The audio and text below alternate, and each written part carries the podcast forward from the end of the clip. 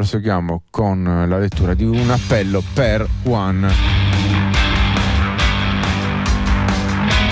La Lega sostiene Israele, fermiamo il genocidio. Come si legge nell'appello di Juan, il 26 di questo mese è una tappa importante nell'odissea giudiziaria del nostro compagno. A pochi passi dal coinvolgimento globale nella guerra, nel mezzo di un genocidio di cui si scoprono le atrocità, i mezzi, le ragioni, abbiamo la conferma che il capitalismo è guerra e il razzismo uno dei suoi strumenti. Senza la disumanizzazione dei palestinesi non si riuscirebbe a portare avanti massacri così spietati. Senza la propaganda politico-religiosa sulla supremazia degli ebrei dei partiti della Knesset, i soldati dell'Israeli Defense Forces eh, non potrebbero fare tutto quello che fanno.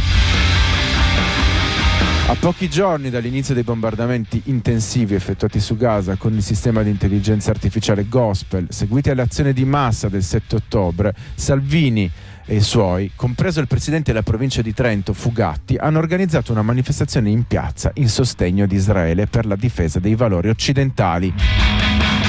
Il sostegno della Lega di Israele come baluardo dell'Occidente in Medio Oriente va di pari passo con le politiche securitarie e razziste che promuove qui, insieme ad altri partiti, contro quelle persone sfruttate di ogni nazionalità che servono come manodopera ma non devono mai alzare la testa. Il disegno di legge del pacchetto sicurezza del governo Meloni, che colpisce le lotte nelle carceri, nei CPR, nei magazzini, oltre che le manifestazioni di piazza, è in tal senso guerra contro il fronte interno. La cosa non stupisce, conferma solo quello che sappiamo della Lega, che è un partito di razzisti utile al consolidamento degli interessi della Nato e che combatterla è giusto.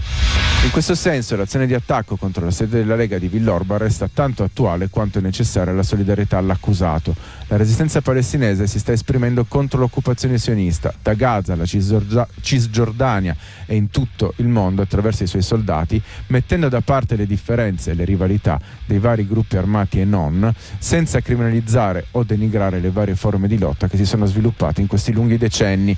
Con questo spirito, in vista del 26 genna- gennaio, invitiamo a denunciare la complicità della Lega e dei suoi alleati di governo con Israele e il genocidio dei palestinesi, in continuità con le sue politiche di stragi di emigrati nel Mediterraneo nei CPR e dei detenuti nelle carceri. Il 25 gennaio saremo di fronte alla sede della Lega di Trento in solidarietà a Juan, in solidarietà a chi lotta contro il razzismo, il colonialismo, l'apartheid, la guerra che parte da qui.